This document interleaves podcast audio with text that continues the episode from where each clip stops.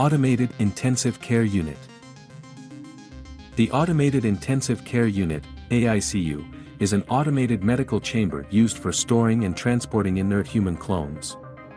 It is equipped with redundant life support capabilities for extended deployments outside of station-hosted medical facilities. Originally used for disaster relief and battlefield applications, they are today used for VIPs in dangerous situations and the discreet cloning of capsuleers. Technology The AICU relies on several independently developed technologies to keep inert clones alive and healthy, ready for use. The first is expansive life support systems that include dialysis, circulatory regulation, nutrient and calorie injection, and muscular stimulation. These systems keep bodies strong and healthy, so that newly cloned individuals need not relearn to walk or undergo intensive physical therapy. It also prevents organs from being overworked, ensuring they are ready for transplant when needed. It also includes a stasis system, which keeps bodies in suspended animation. These systems can be cryonic, fluid, or hybrid in nature.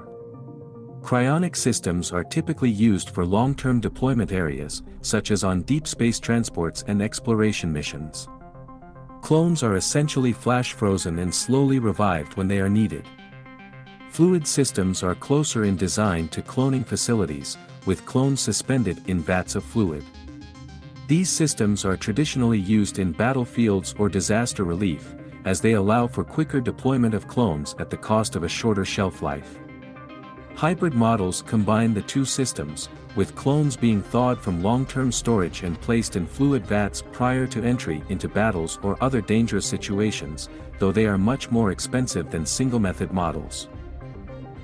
These systems are controlled by an applied AI that must monitor the clones and adjust conditions in each individual chamber to ensure the body is in peak health and ready for use. These AIs are reactive in nature and can intelligently select alterations to the conditions, but are unable to take any actions outside of their parameters.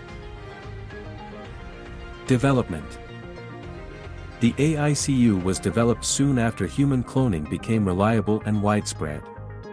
In the early days, cloning was used primarily for organ harvesting and medical transplants, as neural scanning technology was still in its infancy and had not yet been married to the capsule. In these days, donor clones were created that had a high level of compatibility with many different genetic backgrounds, allowing organs, blood, and other medical necessities to be readily available across the cluster. However, these clones originally were restricted to medical facilities, where they could be stored in cryonic suspension and quickly revived when emergencies presented themselves.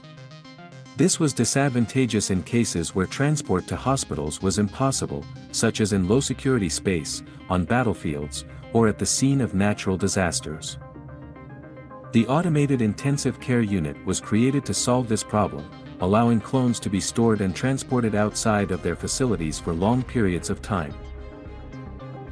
Uses Automated intensive care units originally saw use in military applications, on the front lines for the treatment of infantry while under fire. Soldiers who had suffered dismemberment, organ failure, or required blood transfusions could quickly be treated with parts harvested from the clones. This increased battlefield survival immensely, as individuals who would normally die while being transported to proper facilities were able to be treated quickly. Over time, the technology entered into public use. The technology was quickly adapted for disaster relief, when traditional medical facilities were overloaded or disabled. AICUs became standard pieces of equipment for servant sisters of Eve rapid response teams. With the rise of capsuleers, it found additional uses, particularly among criminal elements and those who wished for secrecy. Rather than keeping clone contracts with standard cloning facilities, these elements maintained their own clones and stored them in AICUs. Because the units can be moved around, they were harder to locate and clones could be activated out of the public eye.